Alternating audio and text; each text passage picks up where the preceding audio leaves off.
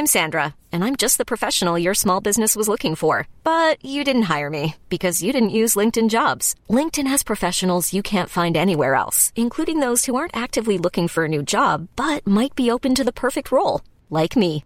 In a given month, over 70% of LinkedIn users don't visit other leading job sites. So if you're not looking on LinkedIn, you'll miss out on great candidates like Sandra. Start hiring professionals like a professional. Post your free job on linkedin.com/achieve today. We acknowledge the traditional custodians of country throughout Australia and recognise their continuing connection to land, waters, and community. We pay our respects to them and their cultures, and to elders both past and present. Let's cut to the chase. We know social media. and we're here to answer your questions about it. Think of us as your social media dolly doctor, your go-to gals, your secret weapon. Let's get to it. Hi guys, I'm Ella and I've got Bridget here with me today. So, hey Bridget. Hi.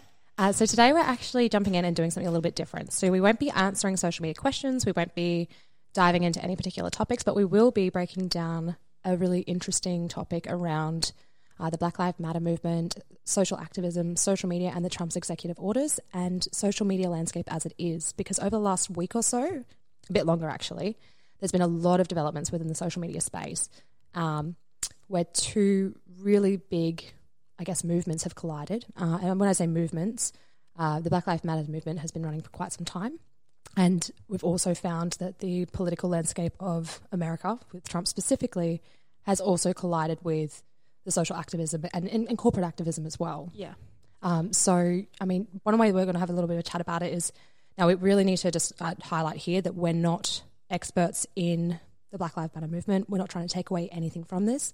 And we're actually not really even coming at this from a political angle. It's just from an interesting point of view where social media has actually changed the way that the corporate landscape of social media, the platform, and their internal organizations have operated. And it's come off the time where a, a nat- multi, oh, sorry, a national leader has really unsettled uh, a conversation with America. Um, so the, the landscape itself is very multifaceted. And what we're going to do is we're just going to quickly break down a very loose timeline of the Black Lives Matter movement. And then we're going to dive back into what we're going to call the social media saga, which features Yeah. many, many different social media players. We've got the Zuck saga. We've got the Dorsey saga. We've got the executive saga. We've got, there's a lot. We've got the Spiegel saga, which is not mm. really a saga. We're just going to tag really that on the end. We, Yeah. we, we just will drop into that a little bit. You, you have lots of thoughts. Yes. So Bridget with me today has been tracking this like a hawk. So she is going to be our eyes and ears on this one. Add me on LinkedIn. You can see all my fun posts. Yeah. Or, or Instagram. She's been sharing a lot of really interesting resources and articles as well. So it's been quite, They're also more angry. yeah, that's, that's true. Um, there's a lot of feelings there. So I guess the best way for us to jump into this is should we start with just a quick timeline of the BLM movement? Um, yeah, so BLM really came into our actualization and acknowledgement in 2014 to 2016 with Ferguson, Charlottesville. I think we've sort of been referring them as the first two waves, like within the social media landscape majorly. Then in Feb- And just sorry, just sorry to cut you off there. Yeah. Just to break it down to any of our listeners who don't really know what we're talking about as far as social media landscape, Mm. um, it's where we're seeing multiple uploads and multiple cries for justice and outreach and change using Instagram, Twitter, LinkedIn, Facebook. So they usually will use the hashtag Black Lives Matter Mm. um, to share, educate, and encourage the world to see things to, to change. Essentially, yeah, to bring attention to issues that usually would be ignored or brushed under the rug, both in the media landscape and legislatively. That's not, that's not a word. Um, so then in February we had the um, murder of Ahmaud Arbery. sorry, February 2020. February 2020, yes. Um, and then later in May, the video of that murder was released and went viral, which started to bring forth another wave of that movement. which is quite interesting. I'm going to drop in here because it's going to tie us back a little bit. That video was removed from Facebook Mm. in May um, after it was released. Yes, it ties back into everything else that's going on here. Mhm. Then on May 25th, we had the murder of George Floyd. That re- video was released the same day.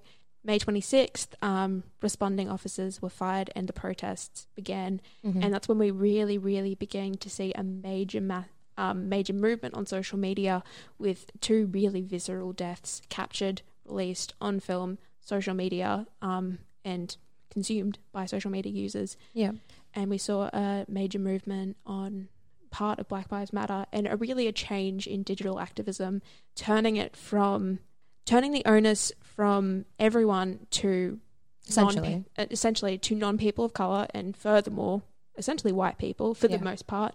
Um, we really saw a change in the way it was approached and the need for education and resources, and from people to turn their virtue signaling and their slacktivism into actual activism, and the realization that it's okay to post on social media, cool, but what are you doing after that? Why has this happened? This movement reoccurred three times and nothing has really changed.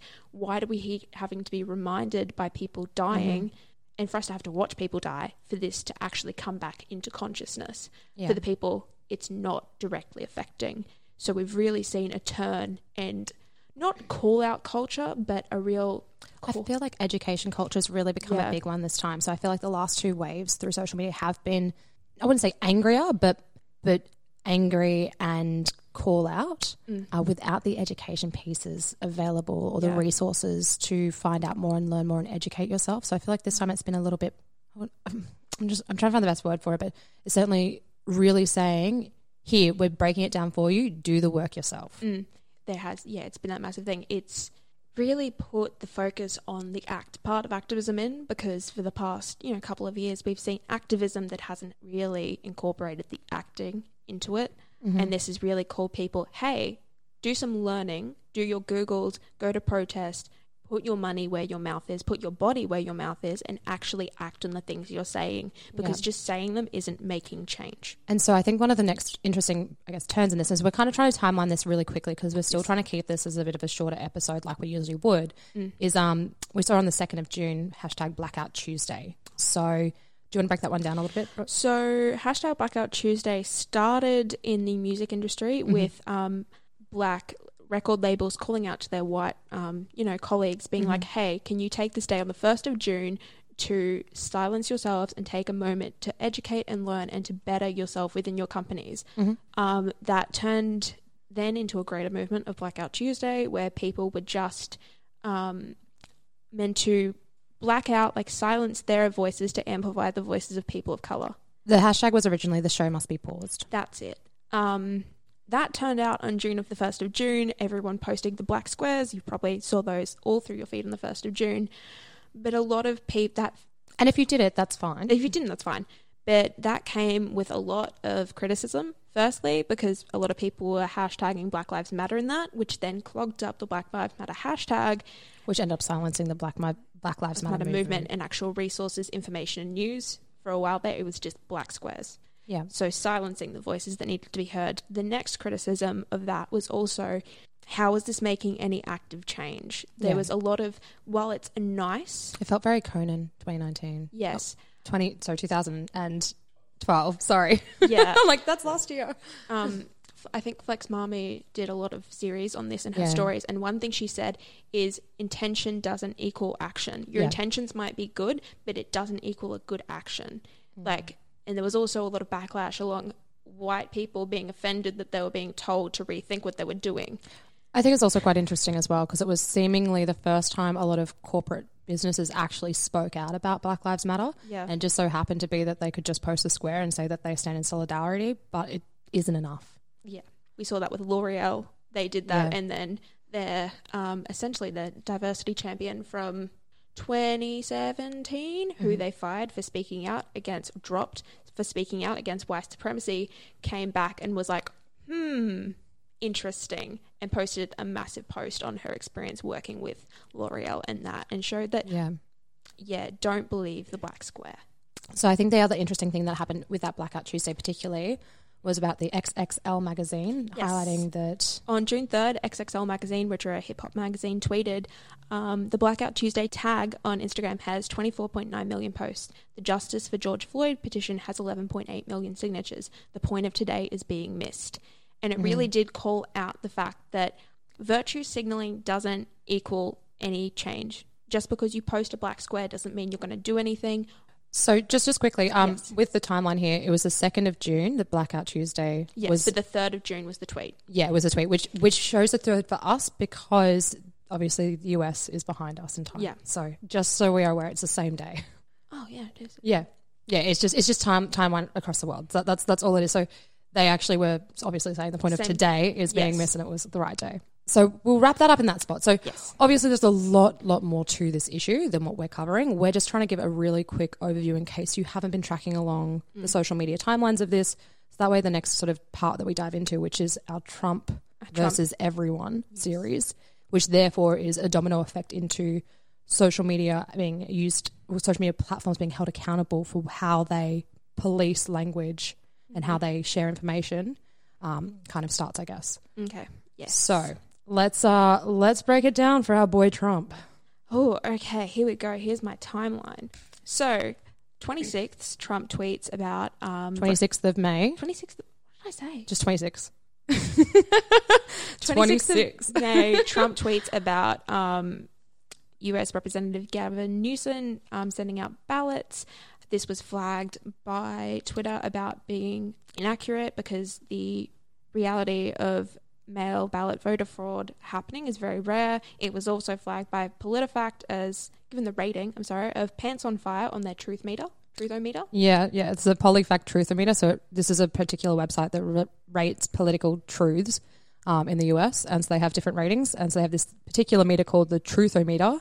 And just just so we know, the Pants on Fire rating is the lowest rating you can get, Yes. which means you're a liar, liar, pants on fire. Whoa. I know it's, it's groundbreaking that I worked that out, but um, That's, that's it's great. true. Okay, so then on May 28th, we had the executive order. Mm-hmm. We will break that down further. That's a whole, that's a thing. The executive order targets a particular section called Section 203, which is basically um, an internet law that was created in 1996 By Bill Clinton, yeah. by Bill Clinton. And so he's trying to tack that on to the Freedom of Speech Act or the Second Amendment for America. Uh, th- First Amendment, sorry. Um, um, but basically, he's trying to tack that into that. And realistically, this Section 230 separates the two because they're private companies. So with Section 230, it was an interactive computer service. So in our world, media companies can't be treated as publishers or speakers of third-party content, so the people who comment. This protects websites from lawsuits if a user posts something illegal, although there are exceptions for copyright violations, sex worker-related material, and violations of federal law. Mm-hmm. So it just protects media companies from the stuff posted on their posts. They're mm-hmm. not considered the publisher or liable for those comments, Yeah. essentially. And so, what Trump is essentially trying to do is he's trying to r- narrow the protection for the tech companies. So he's saying that he's going to start removing and, or is like saying that they they pretty much don't have the authority to remove or restrict information. Uh, he's also saying that he would like the FCC, which is the Federal Communications Committee Commission. Commission, Yeah. um, to have a bit more clarity on what, what what is allowed and what isn't. So he wants them to be able to have a bit more control over, you know, where that happens. Um, he's also trying to free up government ad spending on freedom of speech. So that's a really interesting one there for especially with the 2020 campaigns coming up. We're in the final leg of that. yeah. So for political campaigns, and we've got the last bit, which is um, he wants state and federal to have kind of control over these reviews. So he doesn't Yeah. want it just to be a. He wants more of a government input in this as well. Yeah, so that's that side of the coin. That was his purpose to essentially free up free speech. Though there's another side to this coin where, at the end of the day, if these companies are no longer protected by legality under Section 230, they're more likely to crack down on these things. So, Kate Ruane, a senior legislative, legislative counsel of the American Civil Liberties Union, stated Ironically, Donald Trump is a big beneficiary of Section 230. Um, if the platforms were not immune under the law, then they would not risk the legal liability that comes with people host that comes with hosting people like Donald Trump, their lies, defama- defamation, and threats. Mm. Yeah. And and it's quite important to note though that while we're discussing this here in Australia, these particular laws won't come into action here necessarily. But But there is a caveat to this, and this is a, a, we're trying to keep this nice and narrow and direct, but there are a lot of little branches coming off on this. So there also was another, I guess, order in the Supreme Court of New South Wales that has just been that coincidentally came into action on the first of June. Yeah, so this was this was a battle between News Corp and the state of New South Wales, essentially, and it was um, around being liable for media companies, so not just social media, but, but any media company like a publisher, liable for the comment section uh, within their social media platform. Mm. So that was a court case or a court case put forth um, June last year. Um, the first that was then appealed this year, and on the first of June, News Corp and their partners in that um, law case lost their dismissal of the law. So essentially, in New South, in Australia or New South It's New Wales, South Wales, but New they South are going to take it to the High Court. High Court, yeah, are liable for any comments made on their posts. So if you post something about, uh, No, so this is for media companies specifically. yeah. So we do need it. We need we. I will put caveat here. We haven't read the full legislation here, so please do not start panicking if you're living in New South Wales and you're a business sharing information. yeah, we don't know the full. There wasn't a lot of information. Like we only learnt this today. Um, we didn't know this. There was nothing really published. It's kind of been buried. So we, Yeah. we did know that it's been going on, but it was kind of buried in the rest of the world's stage at the moment. Yeah. Um, but it's interesting to say that see the impact that a small Australian legislation has actually going into action is not really commented on versus a potential action in the US is Widely. scaring Yeah. the media land, the social media landscape of the world shitless. I, I yeah, and I do understand that though because it will actually change the actions of the way the businesses publish and and a lot of obviously our stuff in Australia, especially social media, mm. comes out of the US. So even though it won't, the the legislation in the US will not impact our viewing on social media. It will actually change the landscape of how it's used entirely. So mm. it will still impact us. Yeah. Okay. Do you want to go back to our timeline? Yes. Okay, so then uh, the day after the order on the 29th, um, Trump's tweet was around, um, if you've seen it, um, when the looting starts, the shooting starts. There was Yeah. more to that tweet, but that's the, the tagline. Twitter twag, tagged that for glorifying violence, which they should, but it was also kind of a shot from Jack Dorsey about if this keeps happening, if this executive order goes through, if we lose the court case, this is what you're in for. It Yeah. was a warning shot. Yeah. Um, so then all the other social media companies followed in tow with that. So 31st of May, we had a memo from Evan Spiegel, the CEO of Snapchat. Um, Not all of them though. What? Or not all of them, yes. We will... We will dive into this. So just let's put a little pin in that point there because it is not all, and this is a whole saga in itself. Yeah, that's its own little saga. It's got its own page. it's got its own title as well. Ah, our friend Zuck. Ah, Zucked. He's back. All right. So anyway, let's get back to what we're saying. Okay, so what did Evan Spiegel write in his memo to his employees and On the company? Sunday night. on Sunday night, the 31st of May. Um, Snapchat's Discover tab simply cannot promote accounts in America that are linked to people that in, who incite racial violence, whether they do so on or off our platform. He said that the company may continue to allow divisive people to remain on an account on Snapchat as long as their content that is published on Snapchat is consistent with our community guidelines. So that was an internal memo. Um, then, following that, on June 3rd, this is following a t- Snapchat timeline, they announced that it would s- stop promoting President Trump's own account, um, determining his public comments off the site could incite violence. So, following on on that memo, And so I guess we'll just do a quick, at this point, put a quick dive into the different social channels and what they've done. Yeah. The next one we were looking at was TikTok. Uh, TikTok. Now, they're not necessarily calling out Trump, but they've also been called out themselves as far as not Yeah. supporting this movement. This is where it all get, this is what we're sort of saying. We're tying them together because there is a lot of interwovenness. Yes. So TikTok faced a lot of backlash around um, mid May, mid to late May, about essentially burying people using the hashtag Black Lives Matter and hashtag um, George Floyd, as a lot of them would receive no views. So burying that content. And that was called out on social media. Then on June 1st, TikTok responded with that to a letter to the black community addressing these and addressing that change. Mm-hmm. Yeah, didn't necessarily um, address the executive order though. No, no, they didn't. So this is this is what sort of saying. Like, I think Twitter felt pressure from the black community, um, but I think it also felt pressure from their social media platform peers. So that's a big thing. Is that if Twitter didn't speak out about the violence and racial comments, Mm. and if you know Snapchat TikTok? didn't, uh, no, twi- Twitter and Trump specifically. yeah, okay. So if Twitter didn't do that, if Snapchat didn't do it. TikTok may not have either. So, Yeah. so realistically, even though this isn't calling out Trump, it's not calling out anything he's saying. Everyone's sort of taking pulling toe in this. Yeah, so that happened June first. They they um, acknowledged that May 19 was when the kind of they called it a glitch within the system that Barry happened. Um, They acknowledged that was May 19 that all that started, but they didn't say anything till June 1st, which is when a lot of the executive order and social media tick over happened. Yeah, exactly. Okay, so who else? I mean, there's, there's Grindr, but I was about to say June 2nd, Grindr removed their ethnicity filters. which has been going on since what 2018, the whole racial thing. something like that. Yeah. Took took this June second. Okay, then oh, we've already mentioned Snapchat June third. Okay, I mean, uh, you did have a little comment you wanted to make about Snapchat. I did. I did think that Evan um, Spiegel should put his political money where his political mouth is, as he did donate a couple hundred thousand dollars to the Trump campaign in 2016, and then further. So, just just saying. Yep. Okay. Just wanted to say, it's it's a nice sentiment, but Mm, I understand what you're saying. Okay. So who haven't we touched on?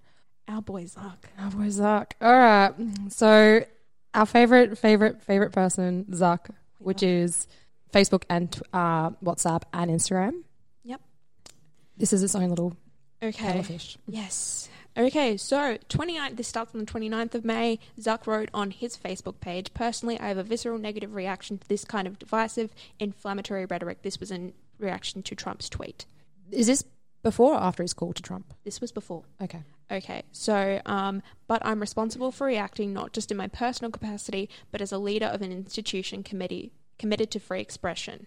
So, So just diving into this as well, the section 203, if it gets passed, um, the executive order to, changes to that section, it will mean a lot of financial issues in the legal sense from social media companies. yes. So uh, just just to highlight that, so basically they'll have to take their lawyers and take it to court Mm. and dispute it. So this just yeah, that's Yeah. why there could be a difference in tone here. Yes, that could be.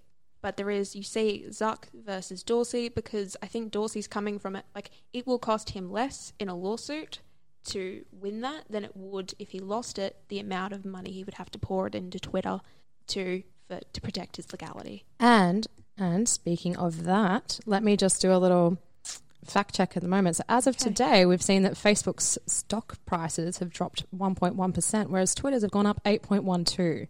So there is a lot of money at stake there Yes, because we're not just talking a couple of hundred dollars. We're, No, we're talking, talking- millions and billions. So we're mm. talking big, big money. Mm. Okay, so we had 29th Zuck writing a vague personal message on his Facebook. On 31, he has a call with Trump, um, which essentially says, I don't like what you said, but I'm not going to do a whole lot about it. just please stop doing it. Please stop. Please stop doing, but we won't do anything. We're not Jack Dorsey. Okay, yeah. Um, protecting lovely corporate interest there. Mm-hmm. Okay, then on June 1st, he stated in a staff meeting, there was a lot of reaction to that. I used that opportunity to make him know I felt this post was inflammatory and harmful and let him know where I stood. We stood on it. Don't have much of a standing. There's Zuck. So then in that same day, we saw a big Facebook employee walk out. While Twitter started lab- labeling some of the president's inflammatory messages, Facebook chiefs. Oh, oh, oh, sorry, what? sorry, sorry. Is this is this around the same time that um, Zuck got zucked on his own network? I don't. When was that? Oh, I'm going to say it was right after Twitter began fact checking Trump. Yeah. So around the same time. So after that, and Zuckerberg said we won't be fact checking. Essentially, that's, Basically. that's what this is. Is Jack Dorsey is Zuck isn't. Zuck is like Trump can have free reign of whatever So- he wants. basically, I'm just going to do a quick dive in. Like, this isn't really, I guess, um, to do with the timeline, but it is pretty ironic. So Zuck got zucked and got slapped with a whole lot of fake news across his own site and other sites around um, himself. So we saw that an article last Thursday, posted by The Chaser, was titled "Social Media Should Not Fact Check Post," says child molester Mark Zuckerberg, followed by another uh, post going out from The Shovel. Mark Zuckerberg, dead at 36 from coronavirus, says that social media should not fact check posts. Ironically, um, someone made a bit of an observation. So, John Cooper, the co founder of Super PAC Democratic Co- Coalition, I don't know, that we're definitely not saying anything political there, but it's just a funny comment. So, on Twitter, we can't call Zuckerberg a child molester, but on Facebook, we can. Karma's a bitch. I mean, yeah, Yeah. Good, Yeah. on, fair- good point, John. Okay, so we're going back to the massive Facebook employee walkout on June 1st in Mhm. reaction to that. Virtual walkout. virtual walkout. Yes. We're all working from home. Yes. Okay, so then a Facebook employee quoted to the New York Times um, the hateful rhetoric, rhetoric advocating violence against black demonstrators by the US president does not warrant defense under the guise of freedom of expression. One um, wrote on, or they didn't actually state the New York Times, it was written in an internal message board and that, that was given to the New York Times. I was incorrect. Okay, so big, Don't, so the person that resigned is that what? no, it was just a Facebook employee. Yes, so the fa- Facebook employee, not the one that resigned. No. Okay. There are a lot that resigned as Yeah. a result of this. As And and realistically, they're saying they don't want to be on the wrong side of history. Like that's so really what this this, is about. where this collides. This Yeah. is where a m- big legislative movement that's been and the ideas around guidelines in social media have been under discussion in our space at least for a Mhm. long time. They're Yeah. not really the mainstream, but what's going on in the political political landscape at the same time has collided. and it's and with just the fire or the fuel or the gasoline that is Trump, it Yeah. just like sets everything into blaze. Yes. So for a lot of employees, this has come down to being on the wrong side of history, letting a man incite racial violence with absolutely no repercussion. Yeah. So there's that. Okay. So then June 2, we had The blackout. the blackout. Yes. hmm I was more talking the Zuck saga. Yeah. So we're just just just kind of keep Yeah, the kind so the like same parallel kind lines. Yeah. So June 2, Oren Frank, the CEO of Talkspace, tweets, We at Talkspace discontinued our partnership discussions with Facebook today. We will not support a platform that incites violence, racism, and lies. So, back, um, background. Yeah. Yeah, um, who are Talkspace? They were the partner with Facebook in their new rebrand. New rebrand to be a big, lovely community platform that supports everyone. So then the new the rebrand is basically our mission is to give people the power to build community and bring the world closer together. Hmm. And Talkspace are a confidential, affordable online therapy service with professional licensed therapists, and they can chat online. So this was meant to be integrated into Facebook. For the initially for the communities who needed it, like students, but then it was going to be um, Rolled out. rolled out to as a everyone. free free therapy free platform. therapy service Yeah, on available through Facebook. Yeah, and now it's not. Now it's not. Um, Talkspace also CEO Oren Frank also released later to CNBC. It's a huge pot- potential opportunity and a relationship with the largest media company in the world. I don't think they are evil people, but do think they turned out to be an evil company. That's a big blow. That's that's sizzling. Just a couple of weeks ago, they were in talks about what a great opportunity partnership. this Yeah, was. I mean, it, and it is. It it is, is. such a shame. But to go from yay to Hell nah. evil, Mm, like that's the word. mm. Evil's a lot. That's a, some Voldemort word right there. that's a big statement. This is not the first time uh, Facebook's been called Voldemort too. I'm serious. Snapchat has a dossier on them called Vold- Project Voldemort. We called it out a few last year, where they've actually been investigating Facebook for a long, long time for stealing their IP. So Yeah. there's a lot, a lot of stuff happening here. Ah, Zuck. yeah, I know. Okay, so June 3, which was, was that yesterday? Yes, it was yesterday. Um, Facebook's founding employees, um, Mm. the ones who wrote these community guidelines, who really designed the platform, wrote a massive open letter to Zuckerberg, basically telling him they were betraying the ideals of Facebook and what it was, what they thought He was betraying. they were building. Um, the one quote I pulled from the letter is towards the end, it is our shared heartbreak that motivates this letter. We are devastated to see something we built and something we believed would make the world a better place lose its way so profoundly. Mm. Like And so- that's, that's that's that's a lot. That's heartbreaking. these are the people that build these guidelines. They were the ones who built this platform. this community. It's community. They were the ones who started this massive, glo- massive global movement because that's Mm-hmm. what Facebook is at the end of the day. Um, and have really, s- in their view, has just lost everything they built. Yeah. It's just Well, and I mean, uh, the other interesting thing as well is, and this is definitely not to do with the BLM movement, it's not necessarily to do with the Trump executive order, but it is to do with the Facebook side of things, is the um, lawsuit that's currently going on with some of the community moderators who've had to witness these videos that are being posted online and, and filter them out and filter the content because at the end of the day, Facebook does filter some content out to ensure that it's a safer place for everyone. And so if this was removed, then everyone would be having these same issues. So, like, Mm. these people are getting they're currently PTSD. there are lawsuits against Facebook by the former moderators. yeah, the, so the matter, the former moderators are the people who actually review this stuff to make sure that the rest of us don't have to see it and witness this hate, are psychologically damaged to the point where they're going to court against their employer for PTSD.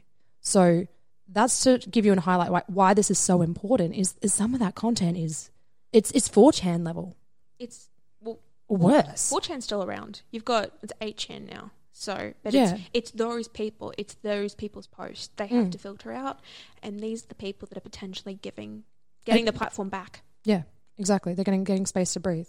Um, so, do we have much more to add to this today? I don't think today. I think it's going to be interesting to see how this develops over the next couple of days because, Yeah. especially on the Zuck Saga side of Yeah. things, it's been a daily thing. There's been a new update every day, and it's going to be interesting to see if this letter because the walkout didn't impact Zuck. If this letter does anything, because it's a lot of social pressure, Yeah. and within his own company, so it'd be Yeah. interesting. I mean, and and again, even as I've said, if we can see, keep seeing the stock market change, that that could even, you know, the investors might step in. Yeah, So we're actually today is Thursday. Um, we will be jumping back in and adding a note on Monday to give you a quick update of anything else that's happened as well. yeah, Um, but yeah, so thank you for coming on this wild ride with us. We really just wanted to break down the timeline and give you guys a bit of an insight into what's happening because I know it took us a little bit to piece together what the heck is going on. Um, so we thought it'd be really important for us to actually share that with you, given that we are within this landscape, and it will, if this order goes ahead. But even if it doesn't, to, these events will change the way we all use social media in the future oh yeah, and it will It'll change, the way for businesses as well as individual users. So if you're seeing going, oh, I don't understand why Social Cut is talking about this, it doesn't make sense because you know it's it's not really a, a tip on how to market. It will be. This will really really impact Mm. this is us. changing the landscape from legislative, legislative, for, no, okay, Legislative. thank you, um, form to social form to every aspect of Yeah. how we use social media is about to change. Yeah, and, and we also, as I said, we'll keep our eye on the News Corp um, lawsuit as well because that will definitely impact us here in Australia, especially if it goes to federal court because then it will become nationwide. yes, And having a look at like who actually is responsible for those comments. yep. Uh, but thank you for joining us. Um, you. Obviously, on Monday when this drops, if you guys do have any questions, please let us know. We're going to link as much as we can as information uh, into so our show many notes. We have a lot, a lot of loose threads floating around. Um, and yeah, thank you again for joining us. Thank you. Okay, bye for now. On Monday. Yeah. Okay, so hi guys, it's Bridget, and I'm back with your update and rundown on what's happened over the weekend or since last Thursday with the with Trump, the Zuck saga, and an interesting revelation how Snapchat's approach to the executive order could really impact young voter outreach for the Republican campaign. So first off, we have our updates with Trump. Um, he beat his own daily tweeting record on Friday, sending out 200 tweets and retweets that broke his previous record for 142 tweets in one day, which was during his um, impeachment Senate trial. So, with Zuck, the update on that saga is on Friday night, um, Zuck released a memo for Facebook employees, which was then released on his Facebook page.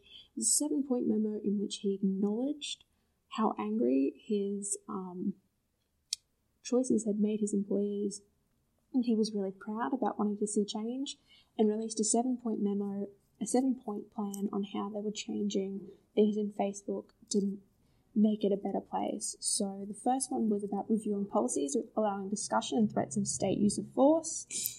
Um, the next was policy reviews about voter suppression, taking into account the realities of voting in midst of a pandemic. The third was review potential options for handling violating or particularly violating content aside from the binary leave it up or take it down decisions. Their current policy is that if content actually is inciting violence, then the right mitigation is to take that content down, not let people continue seeing it behind a flag. There is no exception to this policy for politicians or newsworthiness, which is interesting because Twitter has a different policy up until all of this. Um, the next point was they were going to work to establish a clearer and more transparent decision making process within Facebook, which is a really big thing. Um, Facebook have been known for being pretty secretive with their decision making around their company, so this is a really big deal. Um, more broadly, they're going to review whether they need to change anything structurally to make sure the right groups and voices are at the table, not when not only when making decisions affecting a certain group are being made, but when other decisions that may set precedents are being made as well, which is really big. Um, doing that commitment to diversity and making sure you know the voices of people of color, of black people, native people, of queer people, you know, just that diversity marker is being set not for the purpose of you know, publicity, but really actually having those voices active in their company, which is really important. Um, the next one was they're starting to build a work stream for building products to advance racial justice, which is interesting. We'll see Facebook has had different initiatives like this in the past for fact checking, so as Google, Twitter, etc. They've all tend to have gone awry. We haven't really seen much of an impact. So it'll be really interesting to see, like Google Owl Project, for example, um, but often haven't really had that much of an impact and have been highly criticized. So this will be interesting to see how this works out.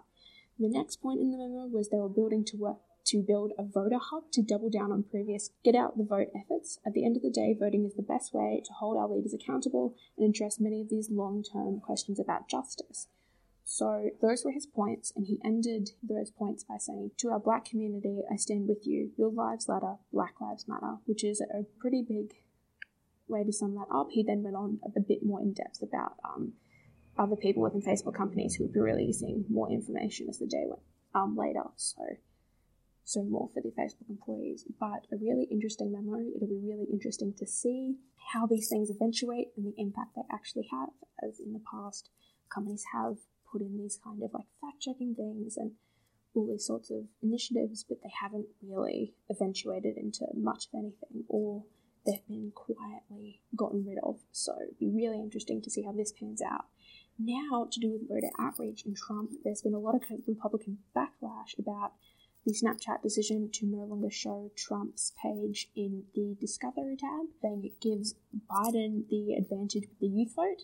So, in the 2018 midterms alone, Snapchat was able to register 450,000 people through its app, and new data from nonpartisan nonprofit Democracy Works shows that 50% of the Snapchat users last cycle that registered on the platform cast a ballot, and of that 57% of those registered, were 50% of them were ages 18 to 24.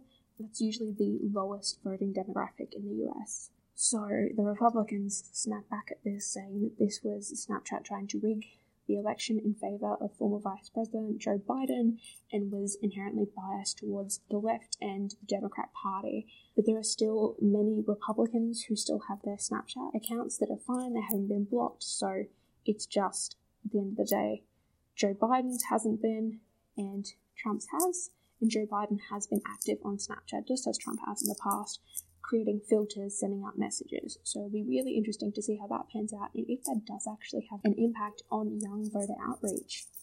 As Snapchat is kind of making a comeback over the past couple of months, so it'd be super interesting to see how that pans out as well. So that's our update from Thursday about everything that's happened over the weekend. There's probably more, but these are the major things that have really stuck out to us. Um, thank you for listening. I hope you find this interesting. I do. I've been kind of obsessed with this whole saga. Um, so is everyone else in the office. So, yeah, thank you for listening. Have a good Monday. Bye.